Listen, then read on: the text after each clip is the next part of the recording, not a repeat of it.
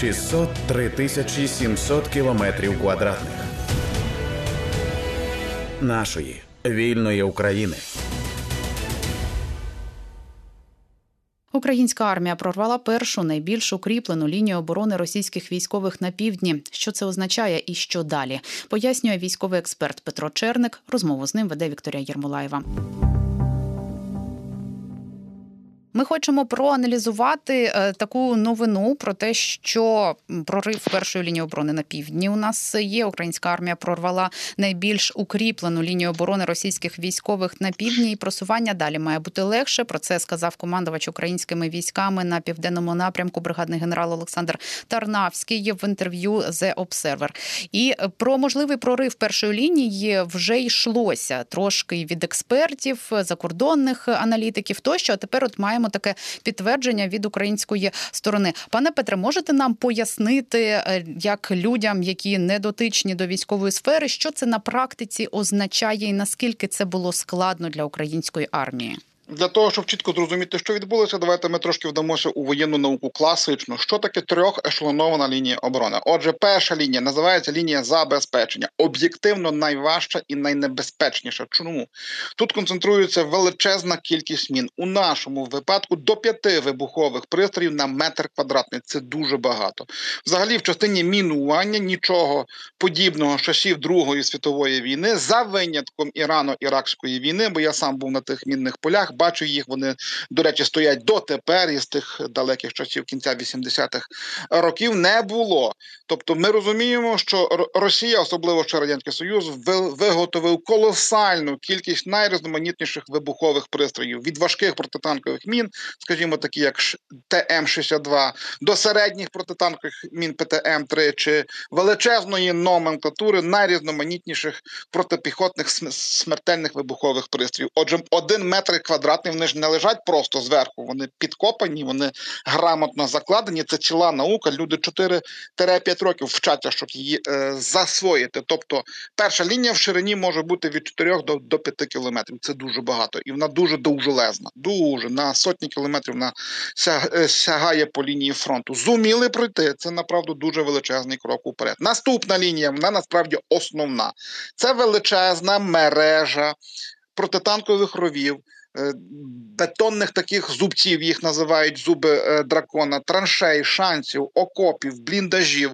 Тут знаходиться особовий склад, який нескінченно, як як черв'ячки рухаються е, у цих сотах, і знаходиться найголовніша зброя артилерія і. Бронетанкова техніка, а також секрети, спеціально обладнані інженерні споруди, де знаходяться протитанкові розрахунки. Це отут є направді ті люди, котрі чинять опір тобто здійснюють бойові дії.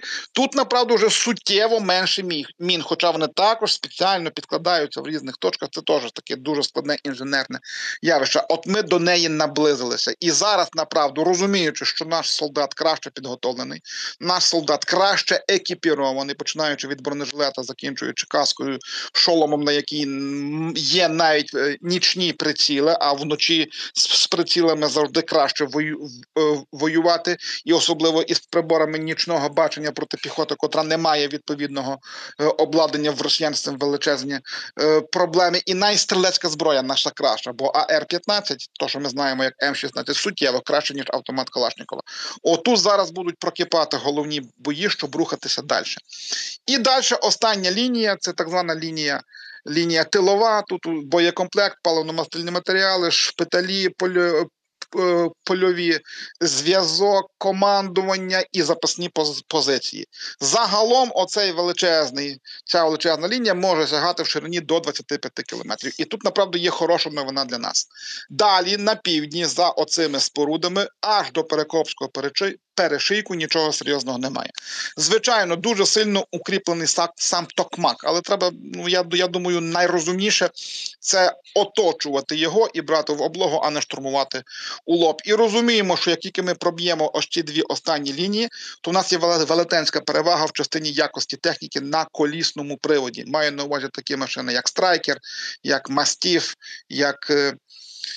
Е, сенатор і тому подібне. Ми будемо набагато рухоміші за росіян. А отже, у нас є всі підстави, пробивши лінію, вийти на північне Поазов'я. Якщо виходимо на північне Поазов'я, доторкаємося до моря, закріплюємо там плацдарм, то ми перерізаємо дуже важливі артерії у вигляді доріг і залізниці від самої Росії, які тягнуться сюди через е, Маріуполь, через Бердянськ і до Перекопа. Отже, південне угруповання, яке на 90% живиться саме цими саме цими е, вузлами і оцими ниточками стає під загрозу. Вони починають почувати голод в усьому від боєприпасів до їжі і харчів. І отже, в сухому циклі погоди, а він ще буде тривати як мінімум два місяці. Ми маємо шанси обвалити південний пладар. Але підкреслюю, це дуже така оптимістична аналітична конструкція. Дуже оптимістична.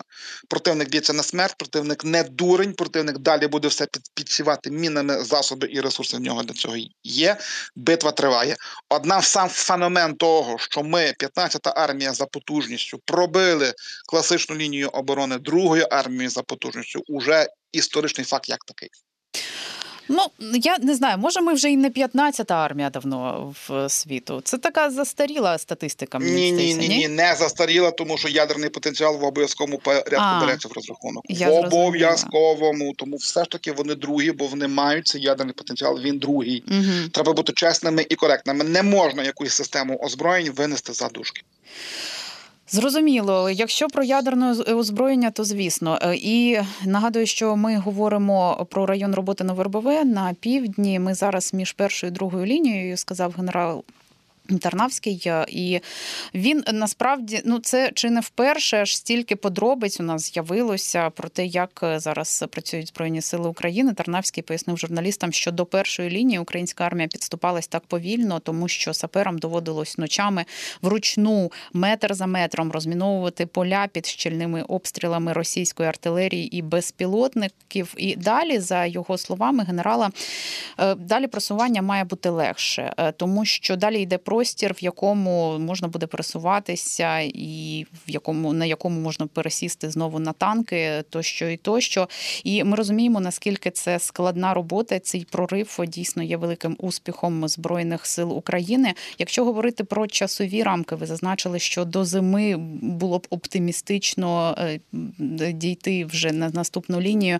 А якщо до зими цього не станеться, взагалі як сильно погіршення погодних умов може повпливати на цей процес просування збройних сил України? Буде все рівно, так як було минулої зими. Ми дуже добре розуміємо, що техніка є важкою, причому натівська суттєво важча ніж стара радянська. Тут важливо не дати правильний сигнал, що, от, мовляв, у росіян стара техніка радянська чи виробництво російське, вона умовно легша, бо дійсно, скажімо, там е, радянські танки важать від 36 тонн до 43 тонн, а натівські танки важать від 65 тонн до 75 тонн. І тут є дуже величезна спокуса у нашому медійному просторі розгадяти в зраду в лапках. Що, мовляв, вони зможуть, ми не зможемо. Вони теж не зможуть. Якщо ґрунт буде мокрий, все, що вище десь 10 тонн рухатися не буде. Не буде. 10 плюс тонн, їхня техніка, скажімо, БМП-2 важить 13,5 тонн. Ну не буде рухатися. Буде рівно те, що було минулої зими, бо минула зима була відносно мокра. Тобто ми стаємо і починаються контрбатарейні дуелі. Ми воюємо артилерією, артилерія виходить на більш-менш там теж велетенська велетенська мережа доріг, які мають відносно твердий ґрунт. Е, гармата закріплюється чи стає на цей ґрунт, і починаються контрбатарейні дуелі. І в цій частині з травня місяця ми випереджаємо противника просто щось безпрецедентне в історії. Я не перебільшую. Поясню, травень 553 артилерійські установки, червень 688, липень 677. І от маємо у серпні абсолютний рекорд поки що за цю війну 691 артилерійська установка. Щоб ми розуміли, штатна бригада повноцінна це 72 стволи. І щоб ми розуміли ще один момент: упродовж півтори року, що триває війна, середні показники нищення артилерії з боку нас стосовно росіян, це десь у межах 200-300 гармат середні за місяць. А тепер ми цей коефіцієнт підняли більше ніж до 600 удвічі. А росіяни можуть знімати зі складів, на жаль, В них ще ресурс доволі великий, поза 10 тисяч стволів всякого мотлоху. Ще до треба то до Су-100 йдуть головна артилерійська установка Другої світової війни. То цього всього добра в них поза 10 тисяч, але є нюанс. Їхній воєнно-промисловний ремонтний комплекс не може впоратися більше ніж 200-300 гармат на місяць. От ми розуміємо, вони забезпечують 200-300 гармат на місяць на передову, а ми винищуємо поза 600. Отже, ми удвічі кожен місяць перевищуємо оцей необхідний лаг, необхідний крок, щоб рано чи пізно їх знекровити до такої стану, що вони дійсно будуть мати справжній дефіцит артилерії. І тоді все направді піде веселіше, бо ми розуміємо, що е, і досі війна на 95% війна артилерії. Плюс касетний боєприпас до звичайного ствола 155 мм ми вже маємо. М864 лінивий про нього не говорив, але вже є хороша новина, що і до Хаймерсів ми отримуємо касетний боєприпас М30. Там є два, два способи комплектації, і поясню, чому це теж дуже великий крок уперед. Якщо артилерійський боєприпас це 72 субелементи, то до Хаймерсів це 404 субелементи. Практично у у три, які втричі, більше ніж 4 раз, рази. Плюс гармата відстрілює такий снаряд максимум на 30 кілометрів, а Хаймерс відстрілює такий боєприпас на 60 кілометрів. Отже, знову ж таки, ми перебуваємо у третій стадії класичної індустріальної війни. Про що вона каже? Це перемелювання ресурсів противника один одного. Хто кого сильніше перемеле, той і виграє у підсумку війну. Американський генерал Першої світової війни єдиний генерал шестизірковий командувач армій Джон Першин сказав геніальні слова. і Вони зараз підтверджуються в Україні. Битви виграють солдати, логістику. Е, війну виграє логістика і величезний євроатлантичний простір, а насправді майданчик Рамштайн поза 53 країни нарешті запрацював по повній. Нарешті. І ми обов'язково наблизимося, ми вже наближаємося до точки надлому. Єдине, я не візьмуся дати прогноз, чи, чи це ще відбудеться в цьому циклі сухої погоди, мало імовірно. Чи все ж таки треба чекати на повноцінну авіацію, котра по-справжньому зламає перебіг війни. Але як казав великий Наполеон Бонапарт, в випадок справжній володар всесвіту він може поміняти усе. Ну так і прогнози справа невдячна, наскільки ми знаємо. Я 100%. хочу нагадати, що з нами на прямому зв'язку військовий експерт Петро Черник. Пане Петре, ще таке питання поставлю на е, питання до генерала Тарнавського від журналістів про про повільне, начебто, просування наступу на східній ділянці фронту. Він сказав, що воно має інші цілі, і що Україна готує інші раптові наступи, щоб виснажити сили Москви. З того, що можна озвучувати, і з того, що нам відомо про східну ділянку фронту, що можна сказати розберемо східну ділянку фронту, те, що можна казати, тому що фронт ділиться на дві великі частини: фізично менший східний, він фізично менший по довжині лінії розмежування, і фізично великий південний. Південним ми розібрали головну точку, бо це, до речі, не єдина точка, їх дуже багато. Але ми розбираємо найголовні, найголовніші речі. Східний плацдарм зводиться до, до двох стратегічних локацій. Перша стратегічна локація Бахмут. Вони його взяли, перетворили на щебінь, але об'єктивно далі не просунулись.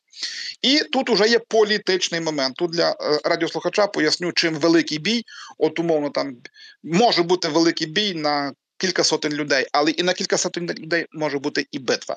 Чим бій відрізняється від е, битви? Битва це тоді, коли з'являється політичний момент.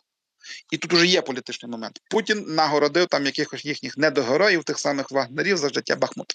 Це вже його персональний імідж. Вони не можуть звідти вийти, не можуть. І вони потрапили там у пастку. Вони всю міську забудову перетворили на щебінь. Я був у Бахмуті неодноразово. Там нема де їм повноцінно зачепитися. Вони ховаються по підвалах, е, повноцінно містом рухатися не можуть. Чому?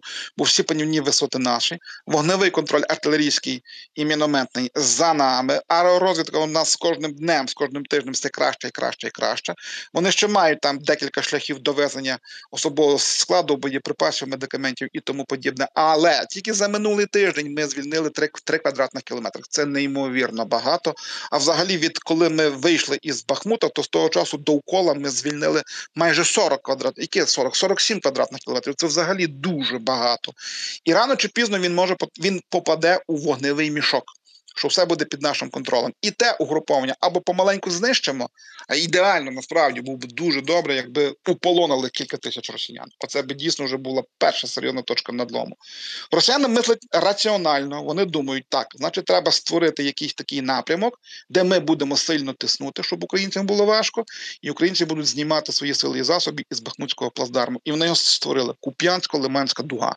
Вони там перебувають у частині атакуючої сторони. Але є нюанс. Вони кілька тижнів уже там перебувають в частині атакуючої сторони і не можуть просунутися уперед за винятком кілька сіл.